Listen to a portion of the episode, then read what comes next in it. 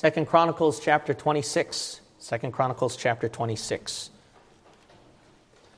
Then we'll read verse 17. Second Chronicles chapter 26. And we'll read verse 17. The passage talks about Uzziah the king, and he wanted to give a sacrifice to the Lord, which sounds like a good thing, but he actually violated the Old Testament law because he was not supposed to burn incense, it was actually the priest. But he did not care and he did it his own way because to him he thought it was the right thing in his eyes. So to him it looked right. But in the end, what the Lord did was he struck him down with an incurable infection. What I find interesting is that when Uzziah was angry, he was not thinking, he did not care, and he did it his own way, and that's when the Lord struck him down with leprosy. And he was not cured since. Look at verse 17. And Azariah the priest went in after him, and with him fourscore priests of the Lord that were valiant men. And they withstood Uzziah the king and said unto him, It appertaineth not unto thee, Uzziah, to burn incense unto the Lord, but to the priests, the sons of Aaron, that are consecrated to burn incense. Go out of the sanctuary, for thou hast trespassed. Neither shall it be for thine honor from the Lord God.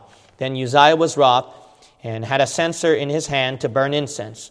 And while he was wroth with the priests, the leprosy even rose up in his forehead before the priests in the house of the Lord from besides the incense altar. And Azariah the chief priest and all the priests looked upon him, and behold, he was leprous in his forehead, and they thrust him out from thence. Yea, himself hasted also to go out, because the Lord had smitten him. And Uzziah the king was a leper unto the day of his death, and dwelt in a several house, being a leper, for he was cut off from the house of the Lord. And Joseph, uh, Jotham, his son, was over the king's house, judging the people of the land. Now, the rest of the acts of Uzziah, first and last, did Isaiah the prophet, the son of Amos, write. So Uzziah slept with his fathers, and they buried him with his fathers in the field of the burial which belonged to the kings. For they said, He is a leper and Jotham his son reigned in his stead. It's a tragic story where Uzziah the king, he lost control of himself and he lost his temper. So he wasn't thinking about the consequences, did not think about the dire tragedy of his sin. And because of that, it was at that time the Lord struck him down with leprosy. Uzziah, he became a leper till the day he died. The scriptures never recorded that he was ever cured or that God ever used him again after that. His anger lost control, he lost boundaries, and then he died being a leper. And it is so sad that at verse 23, they known him as a leper. The Bible says he is a leper. A lot of times, one of the most uncontrollable things is anger. Anger is a sin. We have to understand that being angry is a sin. If you said you were never angry before, I think you're a liar. So you sin twice. You're angry and you're a liar, you know? So we've all lost control before. We all lost control before. Even myself, when there were times that, you know, I was very nice, kept to myself, but that was the worst moments, is that when I try to hold it all in and then trying to be nice, and then when that angry time come, you thought I was a psycho. So I just came cut loose.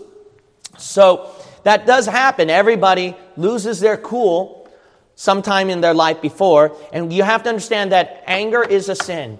Anger, you have to understand, is the cause of family divisions, children turning against parents, uh, spouses getting divorced, church having splits, and even Bible believing preachers never uniting with each other. Anger is a sin. You see the detriment in our world. You know why the people, uh, our country is going down? There is one emotion everybody feels anger. Anger. Everyone is angry, whether you're in the good side or the bad side. Everyone is angry. So everyone experience such emotions. And anger has to be controlled and managed, but are you one of those people that I just don't know how to control it? Or some of you don't realize that you are an angry person and don't ser- uh, seriously consider the consequences of it. I hope that today's message will be eye opening, that you'll realize that anger is a disease, it is an infection that is pretty much incurable if you don't do anything about it. I don't know if any of you are stricken down and sick with anger. So I would like to use the comparison in the Bible about Uzziah's illness, his infection, that started because when he lost his cool. You notice that? That's when he was stricken with his disease, when he lost his cool. And I want you to understand it's like an incurable leprosy, and it'll infect you for the rest of your life unless something is done. The title of my message today is Angry Infection. Let's pray. Father God, I pray that you'll fill within me the power of your Holy Spirit. Cleanse away my sins with your blood. Uh, this is one of those sins, Heavenly Father, that needs to be preached against. It's because of this sin that the church cannot unite, that families are divided, and that you cannot use a person like me. And so I pray that all of us today, that both minister and members will be able to conquer this sin. They'll be seeped down and covered under the blood of Jesus Christ so that we can purely love each other unfeigned love, as the Bible worded it, and we'll be able to expand even more for your glory. In Jesus' name I pray. Amen. All right. Now, anger, I understand in the Bible that it can be used for good. The emotion of anger is not a sin itself. Sometimes I'll just generally say that, but Jesus Christ was angry before. We know that in the Bible. Uh, there are several cases in the Bible of famous biblical characters who got angry. Why? Because of sin. So, because of sin, that's why there is anger. And so, there is a thing called righteous indignation. But one thing that is so dangerous about righteous indignation, believe it or not, is this happened to me. So I know that this can happen to you. Is that a lot of times when I lose my cool, I feel like I have righteous indignation. Why? Because when you get angry, you just don't get angry. You get angry for a good reason. Can I repeat that again? You get angry because you have a legitimate reason to get angry. That's why we all lose our cool. We don't just lose our cool all of a sudden, sporadically, you know. What, what happens? Because there's something in our minds that causes us to get angry. There's something that we feel hurt by, and then we just lose our cool. So that's a dangerous thing, and you need to fix that. The first point is the infection is immediate. The infection is immediate. Look at verse 19. Then Uzziah was wroth and had a censer in his hand to burn incense. And while he was wroth with the priests, the leprosy even rose up in his forehead before the priests in the house of the Lord. Now, look at that verse again. When he was wroth, when the verse says, while he was wroth. Did you see that? While he was wroth with the priest, the what? Leprosy rose up all the way to his forehead. Do you understand? Once he lost his cool, the infection, the leprosy already rose up up to his forehead. I find that very revealing that the case happens in anger that the infection just spreads quickly. It's so fast, you can't catch it. You know what I'm talking about? You thought that you had everything under control, that you had a cool head, that you had every reasonable thing that you can manage, but then it just comes up so quickly, you fail to catch it. That's what anger does. It said it happened right on the spot. Not later, but immediately on the spot. Is that you? The Bible says a great verse to memorize for angry people. Proverbs chapter 14, verse 29 He that is slow, slow to wrath, is of great understanding, but he that is hasty of spirit exalteth folly. The infection of anger is immediate, so understanding, the Bible says, is the key to prevent that immediate reaction. The verse says, if you're slow to wrath, you're of what? Great great understanding. I can't tell you how many times that rescued me so many times in my life. It's so important that in order to prevent anger, you have to have an understanding of the other person. I can't tell you how many times in my own life, when I reflect myself with my family, with my parents, with my own spouse, when I see it from other people in the church, the important thing to resolve and then to keep that intermediate cool in between is is there understanding anywhere in there? No, it's always me. It's always how I feel, what I'm upset about, what my legitimate reasons are, what my pains are. And that is extremely dangerous. That's the reason why anger immediately pops out. Because it's all about yourself that you're thinking about. But you can't have an understanding of yourself. The, the switcheroo is an understanding of others. And automatically, it does a click. It slows down the anger, it slows down your temper because you're thinking about the other person. Because what helped me many times, which made me a pastor today, being a pastor, you have to have an understanding of people. If you don't have that, then you should get off the pulpit. You cannot be a pastor. It doesn't matter if uh, a pastor has righteous indignation, criticizes preachers. You know me, I go, I slam on all fours, and I don't apologize for that. But that don't mean that I don't have understanding of people. Preachers, you can uh, point your bony finger, preach hellfire, brimstone, not compromise, and criticize uh, wrong doctrines and etc. and sinners. But if you have no understanding of people, you should get out of the pulpit. Because Jesus, even though he whipped people out of a marketplace, he had an understanding to cry over the city. Yeah. You know, the thing is, you have to have compassion. It's so important. What helps me to have compassion on other people, which is why I became a pastor. Why would I want to pastor here? There's better places to pastor, much easier places to pastor. Why here of all places, especially when restriction, there's so many rules, regulations, you wouldn't believe what you have to go through to start a church over here. It's practically impossible to get your own building here, you have to understand. And then the people are hard to work with as well because it's such a liberal, unbelieving, godless, sinful world. So it's hard to encourage them into church. But why would I pastor here? It's because of compassion to begin with.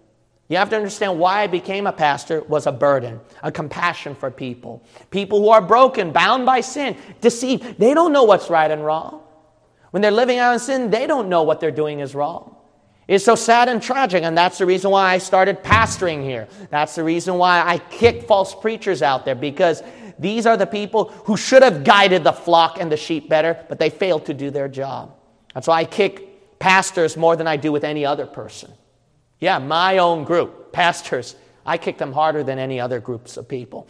Because pastor's position is to have care and compassion for people why would I think about that with people's broken states? It's easy. All I have to think about is, Gene, look at you right now. You got Bible believing truth. You got everything. You got knowledge.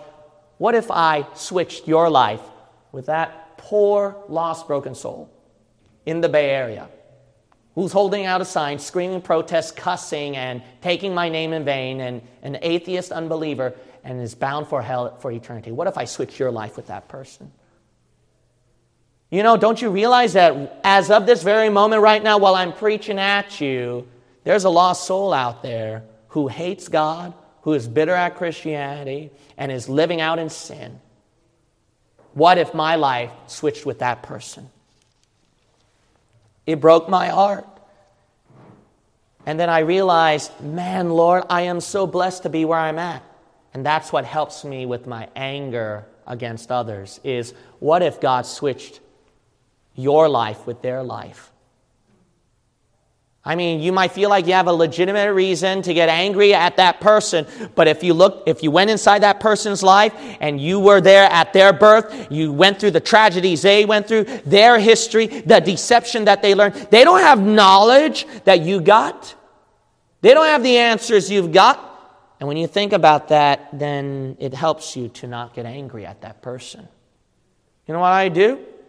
If I get angry at somebody, I have to think about this. Look, you went to PBI, you knew all the, about the Bible, you know the ministries and the trials. That other person doesn't. So you have to understand what that person is thinking and feeling. Because what if God puts you in that person's shoe? I know what the answer is to that one. If God put me in that person's shoe, I'd do far worse than that person. I'd do far worse. It's, uh, that's why you get angry. You think you're better than the other person.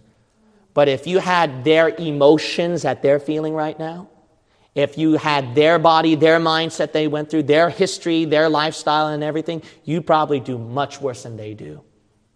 It's so important to understand that. And that helps me to be slow to anger. Do you think about that way with people? No, you think about your pain, your issue. You don't think about the other person. Proverbs chapter 30, verse 33 says, Surely the churning of milk bringeth forth butter, and the wringing of the nose bringeth forth blood. So the forcing of wrath bringeth forth strife. You know, the Bible says right here that wrath, uh, how fights come out is when you force out wrath. So there are these factors right there, th- those buttons that you push that explode and start wrath, strife. That's what the passage is pointing out right here. There are certain factors there that can exp- uh, cause the division and the fight. So it's so important that in order to avoid the anger becoming so immediate, is that you have to find the causes of it.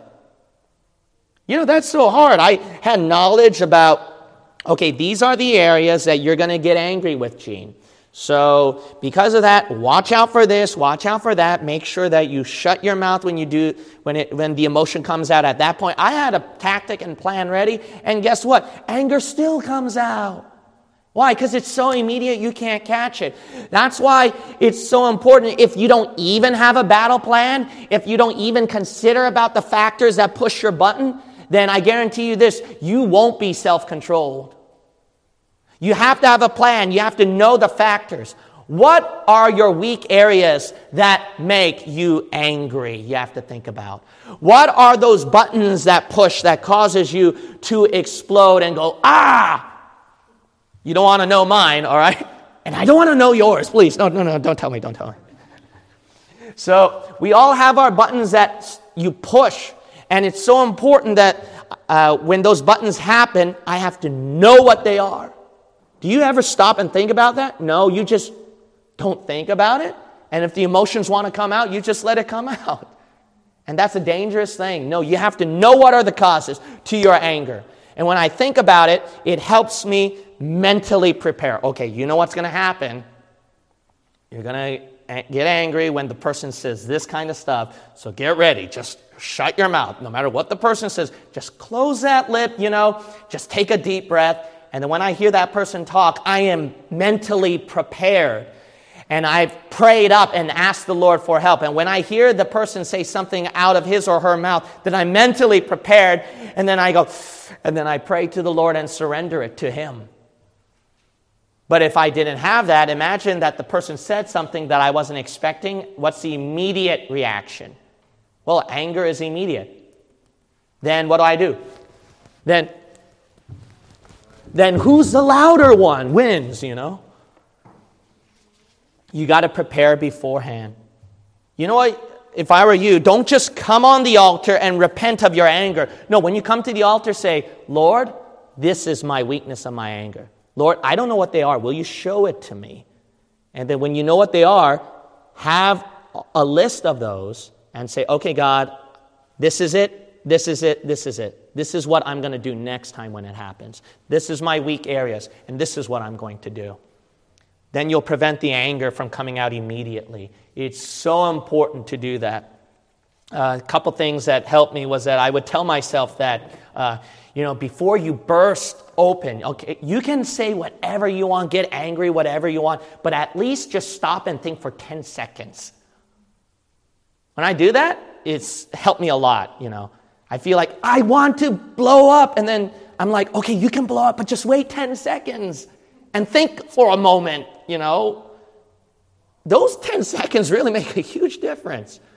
And I go, yeah, I don't want that. Because when I say this, when I explode, this is what's going to happen. I really don't want that. And then, shh. You got to stop at least for a moment.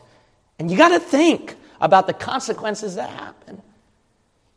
You got to have great understanding of the person. Second point the infection is irreversible. The infection is irreversible. Look at verse 20. Look at verse 20. And Azariah, the chief priest, and all the priests look upon him, and behold, he was leprous in his forehead. And they thrust him out from thence.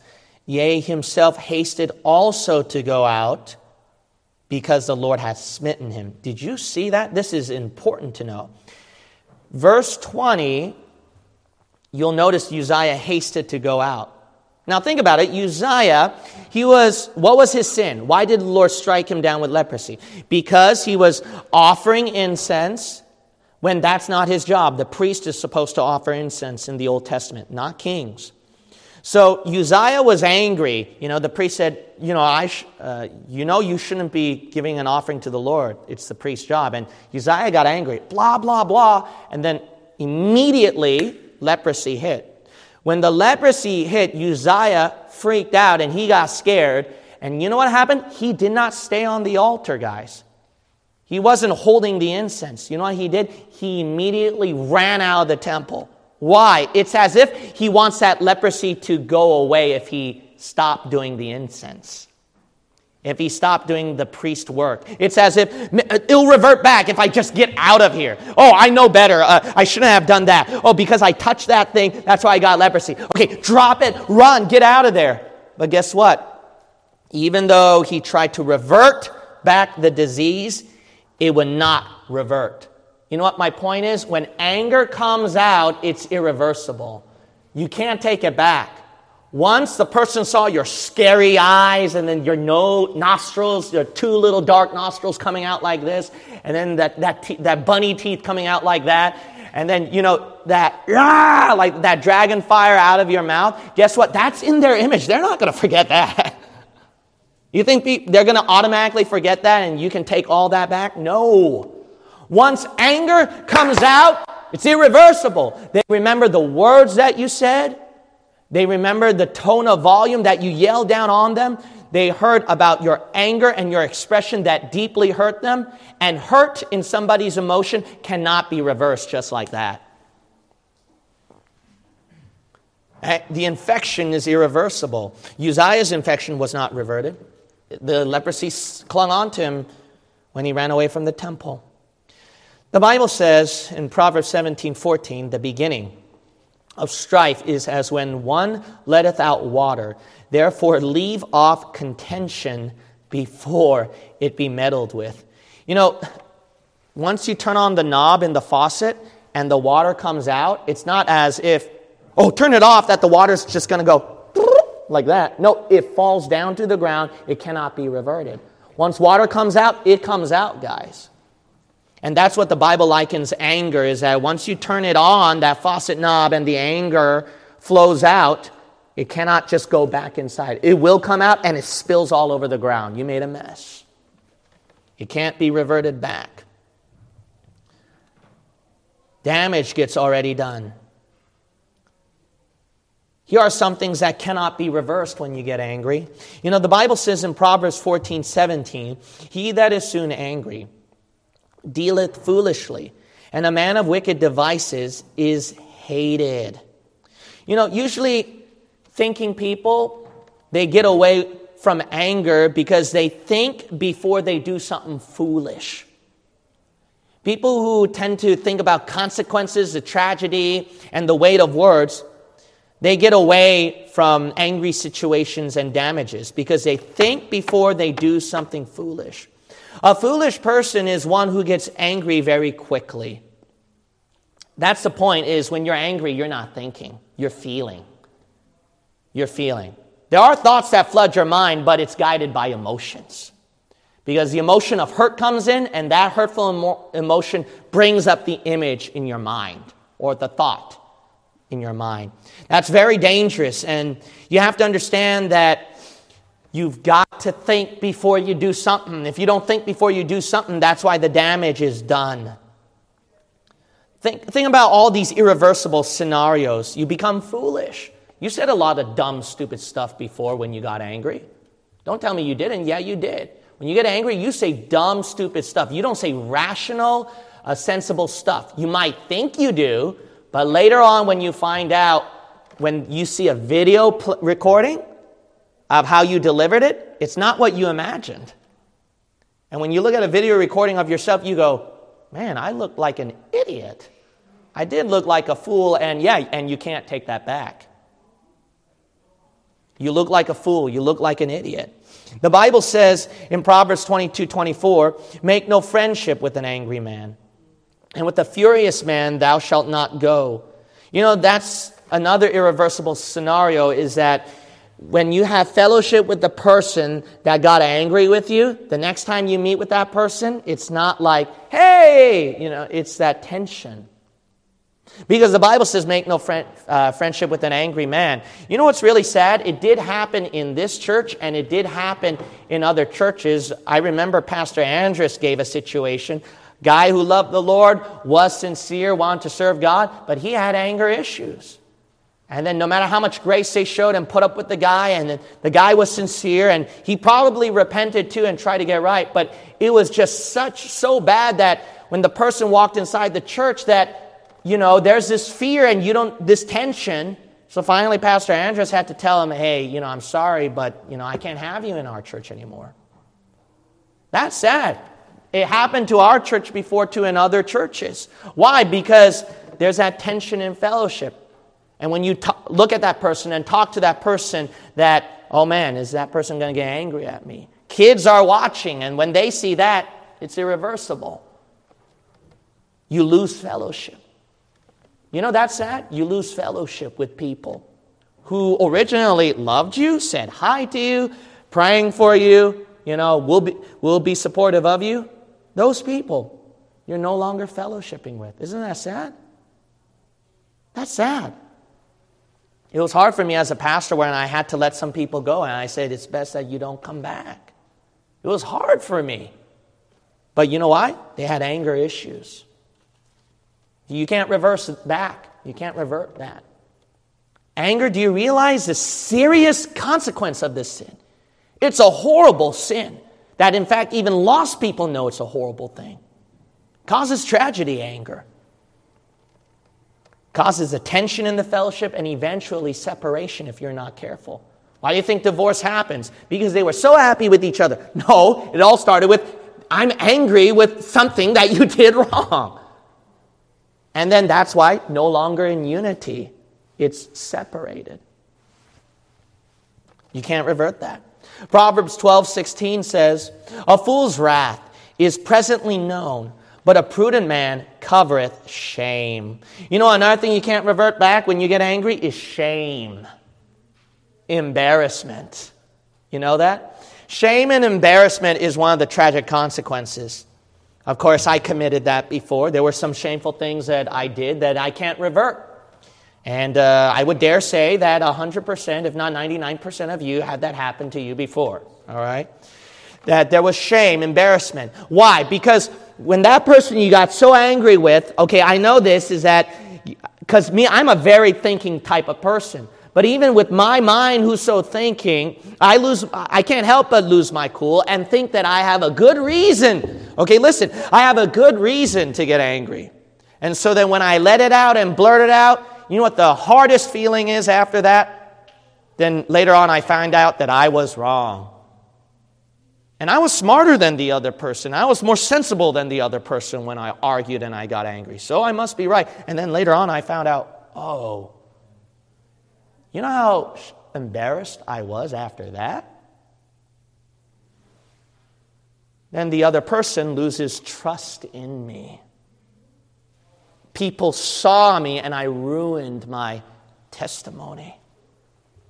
Anger is such a horrible thing, guys. It's a shameful thing. You cannot revert embarrassment and regret. You can't revert that.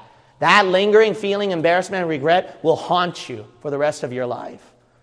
That's why anger is such a terrible infection that's irreversible. You don't want to embarrass yourself, you don't want to regret. And guess what? The person that you are angry with, they will trust me. Years later, they remember it and they will bring it up to you. I promise you that. And then how do you revert that one? the mess that you made. It's a shame and an embarrassment that you'll never erase.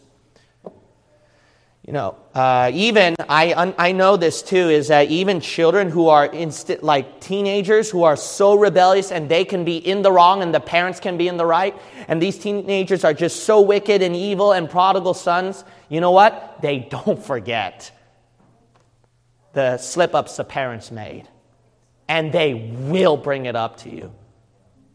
They do. That's a sad thing. Why? Because uh, I'm a person. Uh, I'm a person too. I have parents too, and I would remember them, uh, those things my parents did, and bring it up.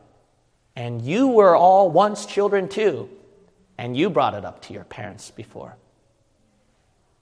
It never leaves. The, imbe- the shame never leaves. It's irreversible. Proverbs 19:19, 19, a man of great wrath shall suffer punishment for if thou deliver him, yet thou must do it again. Oh, that's the hard part. The Bible says that if you're dealing with an angry person, you know what the tough thing about angry people is? Is that when they make a mess, you have to clean up their mess. You have to repair the mess. And then you have to get them back up again. And then when they get angry and then, you know, throw their toys all over the room again, and then you have to, oh, you clean up their toys, you know, you clean up their stains and then calm them down again. And then the next time they throw their toys again and you clean it up again. It's a hassle. It's a burst burden. You know what it is? A person with anger issues brings grief to people around him or her. That's what anger does. Man, if this is a horrible passage, a man of great wrath shall suffer punishment. If thou deliver him, yet thou must do it again. What a burden. What a bur- that brings so much grief. Aren't you proud of yourself for hurting the heart of your loved ones and bringing them stress with gray hairs? Aren't you proud of yourself? And by the way, don't think about other people, think about yourself. That's the key of anger. Anger is I'm thinking about the other person, not me. And when you think about yourself, then you realize that, wow, wow, I'm the one whenever we have a family get together, it's there's tension. I'm the one when we have a church get together, there is tension. I'm the only one when I'm in my workplace that there is tension. And I'm the one, yeah, you're the one. You brought grief to the people. Don't you want to be the person that people will say, I'm so happy you're here. I'm so glad you're a part of my life. I really love you. You helped me so much in my life. Don't you want to be that person instead? Proverbs chapter 27, verse 3 says, A stone is heavy and the sand weighty, but a fool's wrath is heavier than them both. I know the feeling inside. There's so much anger that you just have to vent it out, right? Why? Because it, it just, uh, it, you can't control it. It's a horrible feeling inside. So you just have to let it out. Ah! Let the demon out of you, right? Get the demon out of you and you go, ah! Why? Because it just feels better when you do that because it feels horrible when you're, it's all locked up inside and then you just want to let it out. But you got to ask yourself, what good is that? Anger is just words that hit the air it profits nothing. It hurts other people, makes you look like an idiot to the public eye. It brings embarrassment, made you commit a deliberate sin against God, and cause you to lose your reward in heaven. Boy, that sure feels better, doesn't it, to vent it all out? It's a worse feeling. It's a worse feeling. I thought venting out the anger would make me feel better. No, it just made it worse. It left you an empty feeling and a ho- deeper hurt feeling and a horrible feeling. My third point is the infection is incurable. The infection is incurable. Look at verse 21. And Uzziah the king was a leper unto the day of his death, and dwelt in a several house, being a leper, for he was cut off from the house of the Lord. Man, that's sad. Do you see that right there? He is king. He's still king, but he can't really rule as king, be technically there. He was cast aside, separated from his own people, and he was a leper till the day he died. He was never cured, guys. Church, he was never cured. the infection is incurable. I don't know if you ever realized a point in your life that when you got angry and then you try to control it, it just came out for no good apparent reason. You're like, wow, this is horrible. It's like something came over me and I didn't realize that. You know, I thought that I was a cool, uh, that I controlled myself pretty good. But then later on, when I realized, uh, especially after I got married, of all things, it's a weird thing. You know, I thought that, you know, that, okay, I'm prepared for marriage, you know, and I'll do this and that. She's such a sweet girl, and you'll just do very well, you know. And me, I'm a godly person too, you know, and so I can do this. And then it's so amazing that after marriage, I'm like, what in the world is going on? I was like, no, no, don't thank the Lord. What are you talking about, brother? so then I just tear my hair and I go, What's going on? I was like, This is not what I expected. But then, you know what happened after that? What I realized the truth? I had anger issues. It was like uh, an eye opening thing. I was like, I thought I was patient and loving as a pastor, you know? You know, why are you, why are you laughing, sister? I was patient and loving as a pastor, you know, and, you know, but wow, I'm a horrible person. it was very, very eye opening. Now, y'all don't judge me, all right? I, y'all don't judge me. Wait till I hear about your lives, you know. but so then the thing is, is that that's been an eye op- the eye opening thing is this. This is very important to understand. Uh, I say all this humor, but it's a ve- it's a deep truth. Is that you think that you're in control, you think that uh, you're prepared, and that you know you have legitimate reasons.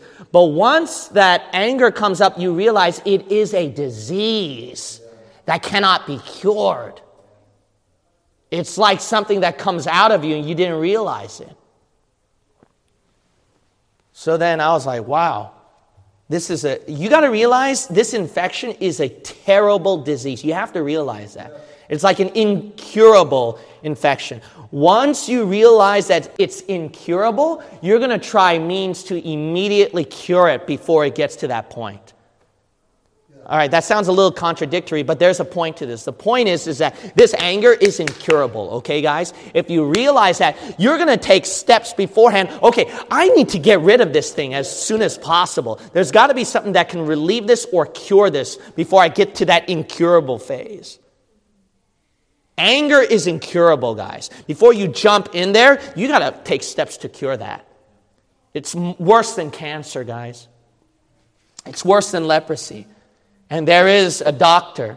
Luke 7, verse 21 In that same hour, Jesus cured many of their infirmities and plagues and of evil spirits. And to many that were blind, he gave sight. Jesus can cure you of anything, yes, and even anger. He can cure you, my friend.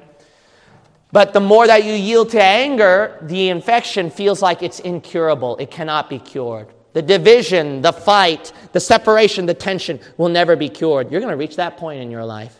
You're going to feel like that you lost the other person, that you lost yourself because of that incurable, horrible sin. It's a hor- I hope you're angry with me against anger, if that makes any sense. That you got to get angry at this wicked sin and say, I want to conquer this thing. Before it gets any worse, you need to cure it. And the first step is you need to realize you do have an anger problem. That's the most important thing. You know, in Ephesians 4, verse 26, it's a famous passage about be angry and sin not. The next part, what does it say? Let not the sun go down upon your wrath. So if that anger lingers throughout the day, you should tell yourself, I do have an anger issue. I do have an anger issue. It's not like, oh, it's just that one time and there was a good reason. No, no, no. If that there's that feeling that lingers there, you have to realize, okay, I do have anger issues. I had to tell myself that. I had to tell myself that that I did have anger issues.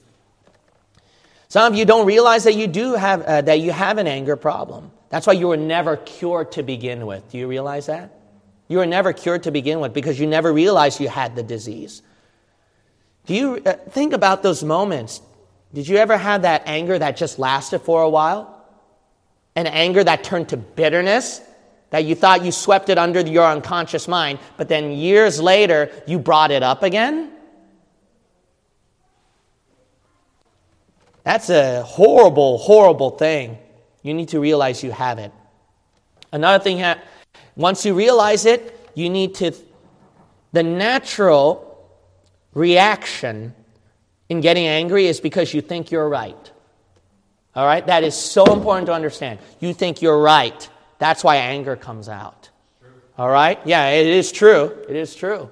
Because I'm always right when I fight with my wife, guys. I'm always right. That feeling never changed since. It's that feeling, right? I'm right, okay? It doesn't matter how right you think you are. So it's important that you have to switch that thinking is, okay, what am I wrong? All right? You know why? Because it's you, that will never leave you. I'm right when you get angry. That, that will never leave you. Believe me, it will never leave you.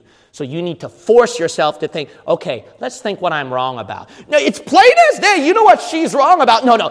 What am I wrong? It's so plain that she said that. Stop. What am I wrong? All right? I don't care if she was waving a butcher knife at me, you know, just think about what did I do wrong, you know? All right? So I had to do that. I had to tell myself because you will, trust me, you will know and you will believe and you will feel you're right when you're angry. That will never leave you guys. Believe me that. So it's so important you have to force yourself, what am I wrong? And then after that, what happens after that? You think about, okay, what is that person right on? Outside of that demon outside, ah, screaming at you, look behind that that person has a heart. It's called a heart, and it beats. And think about what did that person do right? Was it because that person just don't come out like that for no good reason. That person is thinking about what am I right about?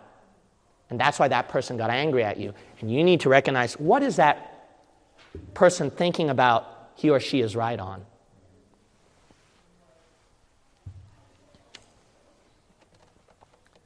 And that's the most difficult part is to be considerate of others rather than the self. Anger is all about self. It is all about pride. It is all about sin. It is all about me, me, me. It is all about selfishness. The bottom line, it's, it's self. That's the problem. You have to be considerate of the, of the other person's feelings you're angry with. You got to try to find their right points. And you got to do somewhere that there's got to be some, something there that there's a middle ground. You have to th- be considerate of that person's feeling. Sometimes a person may not take it as hard as you would actually, or you, uh, they might take it harder than you. Why? Because their history, their life, their past, uh, they went through some deeper struggles. And I had to realize that, uh, that I was not dealing with Gene Kim when I'm arguing. I'm dealing with a frail woman, my wife. That helped me a lot to realize there are some things I can take. You know, as a Bible believer, I came from PBI, and then there were cockroaches this big that flew around, you know, and I would stomp on, stomp on them with my sandal, you know, and then won't blink an eye. So I'm just so used to that. But then my wife can't take that much. All right? If she saw a flying cockroach, she'd probably die of a heart attack and collapse, all right? And then me, I go, oh, come on, why are you not a Christian soldier? You're just so embarrassing, you know? You got to realize people are different from you. So you have to think, you can't think about your emotions, you have to think about the other person's emotions. That's very important. You have to think about the other person's emotions and realize that um, it was eye opening when we went to see Pastor Hilton Smith with the sheep. I was like, they're fragile. Look at Sheila. She's trying to be a mom, you know, and then going, here, here. And then that sheep's like, I'm like, what in the world? I was like, I don't want to take care of those sheep. And then I realized that's a pastor's job. A pastor is a shepherd taking care of sheep. And I was like, And then I joked with Sister Sheila, yeah, now you know how I feel. It took me 10 years, sister, to finally have a church and gain my trust. but the thing is, is that it was eye opening to me with that sheep that that's how they feel, that's how they are. So you have to think about that. You have to think about the other person's emotions who are uh, different from yours. They're not the same as your emotions. And thank God, all right? Thank God that you're not their emotions and then they're not your emotions, all right? We're all differently. I'm my own man and then you are your own you. You have to understand that.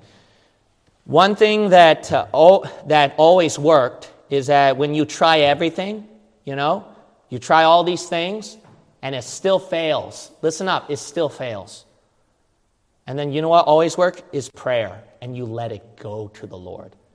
All right, that's the hardest thing, but let it go to the Lord and pray. All right, you may not have ended that fight the way that you want to end it, but just pray, surrender it to the Lord. And then later on, you'll find out a week later, two weeks later, I don't know how many, how, how much time has passed, but that God fixes it and reconciles it. If you prayed about it, though, you have to pray about it. If you don't pray about it, then that will linger throughout the rest of your life. Think about your, uh, I don't know if there's somebody in your life, there's got to be some people in your life. If, I mean, if you live past uh, 25 years, there's got to be some people in your life that there were uh, divisions in life. Maybe it's time that you reconciled. You gave them a phone call and say, you know, I want to uh, fix some of the things in the life. You have to pray to the Lord. You have to pray to the Lord and let Him solve the problem. And He will. It always does. There was a time, I mean, I, I know how that feels like. I mean, I was at a point where I tried everything and I was tired. I was like, God, I can't talk anymore. I can't think anymore. Uh, I just pray, all right? And then when I prayed, you know, and then I, I felt the pain inside my chest too. I don't know if you ever felt that, but I felt so much pain in my chest and I was grabbing it and just praying. I was like, God, I can't do this. And it was at the worst times you can think of, very important moments in our church where I had to have strength for the next day. It just so happened at that time. See? You don't know a lot of the private pains or the personal burdens that preachers go through, guys, but they do go through that. They go, they're like you. They're like you. They're human like you. And there were so many, and there were moments in my life that I had to do that. But let me tell you, every time that I prayed to the Lord, He never failed to fix it. He never failed to fix it. Never did. That's why I'm still married. Okay. But thinking, thinking only about, thinking only about people's good points than the bad will tend to make you resolve the angry dispute. It's so important to do that, all right? Outside of that devil that you're looking at, she's a sweet, wonderful woman deep down inside who cooks really good food and who's very supportive. You got to think about the good point. When you look at the good point, you see the person that you intended to fellowship and love to begin with. You got to look at the good points that those people did.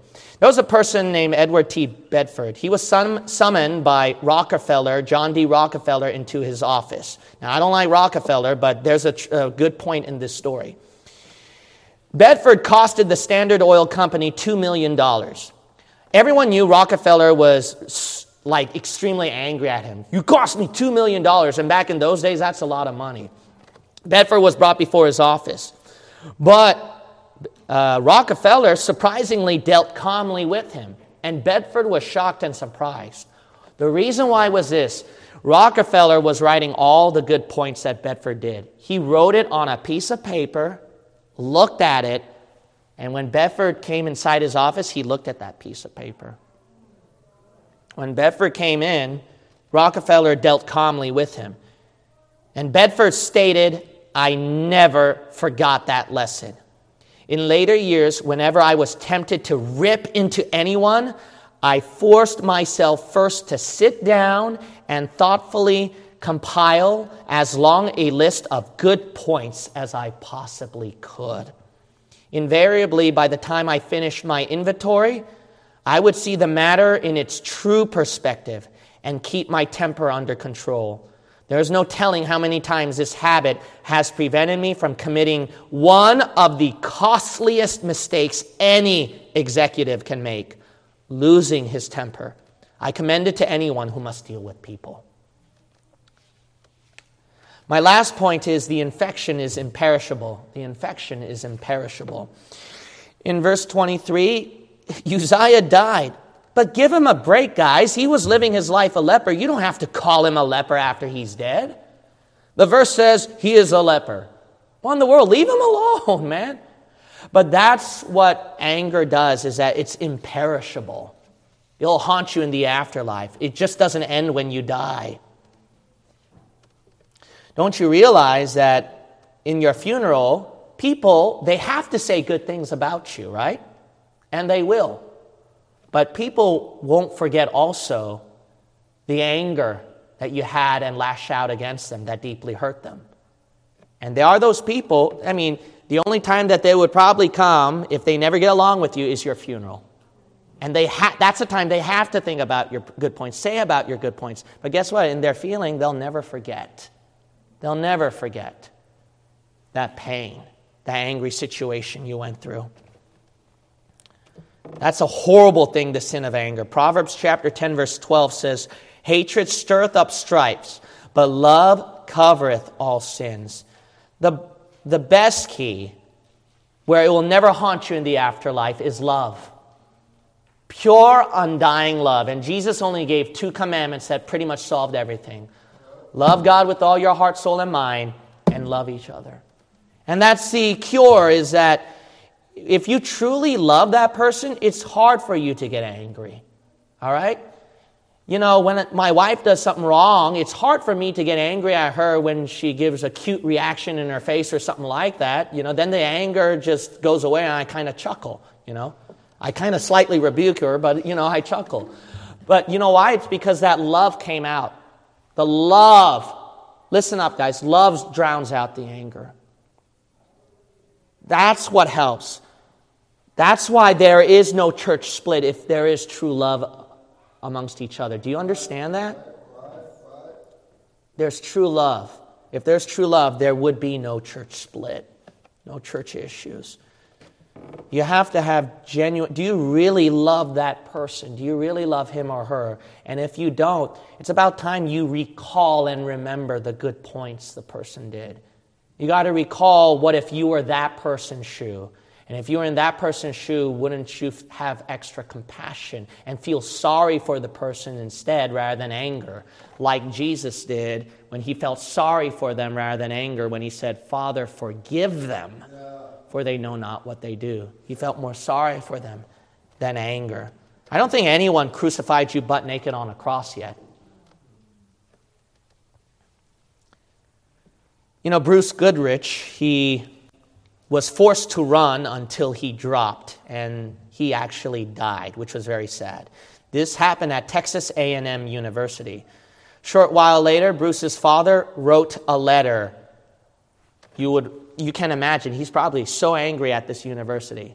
So what did he write when he lost his son who was who died, who dropped dead because he was forced to run until he dropped? He wrote, I would like to take this opportunity to express the appreciation of my family for the great outpouring of concern and sympathy from Texas A&M University and the college community over the loss of our son Bruce. We were particularly pleased to note that his Christian witness did not go unnoticed during his brief time on campus. I hope it will be some comfort to know that we harbor no ill will in the matter. Why? He wrote, We know our God makes no mistakes. Bruce had an appointment with his Lord and is now secure in his celestial home. When the question is asked, Why did this happen? perhaps one answer will be, So that many will consider where they will spend eternity. He was able to witness to a college, a secular college, and give them the gospel of the Lord Jesus Christ what made me realize when I would start to have regrets about is this the church that I'm pastoring? Is this the family that I want? Is these the people that I want to hang out? And I have all this in my mind. I get angry. I get regrets. What rescued me so many times is look, isn't God the one in control of your life? Isn't He the one that gave you your family? Isn't He the one that gave you your church? Isn't He the one that gave you your life, gave you these people? When I think about that and I realize that He's in control and not me, it helps me a lot to let the anger go. Because I cannot get angry when I realize this is all a part of God's plan. And if I got angry, I would probably ruin a divine plan, what He's trying to fashion and make me to be, what He had intended in mind. And you know what He had in mind was a church of, filled with age gaps, cultural gaps, people who wouldn't know each other from Adam. And we have become a mighty testimony to this world that it doesn't matter what nationality, age, or person, or gender, or where you come from that there is power in the blood of Jesus Christ, that there is genuine Christian love for here, and there is the Holy Spirit in our midst. We prove that in our blowout meetings. We prove that with just a normal Sunday when people come in. What a mighty testimony. But you weren't there when we started in our beginnings. It was always broken and hard. But look what God had in mind at the end. This was the same thing with my family, my marriage, the people I encountered, my friendships, and yes, especially my church. I didn't, I, the worst mistake I could have done was lose my temper, get angry, and then ruin a part of God's divine plan and process. He would not have given me this church. He would not have given me my life that I have today. It's so important to realize God is in control. So, why should you be angry? When I felt hurt, so much hurt deep down inside, I had to think about Son, child, why are you angry? Isn't God in control? Every head bow and every eye shut. Every head bow and every eye shut. The altar call is open.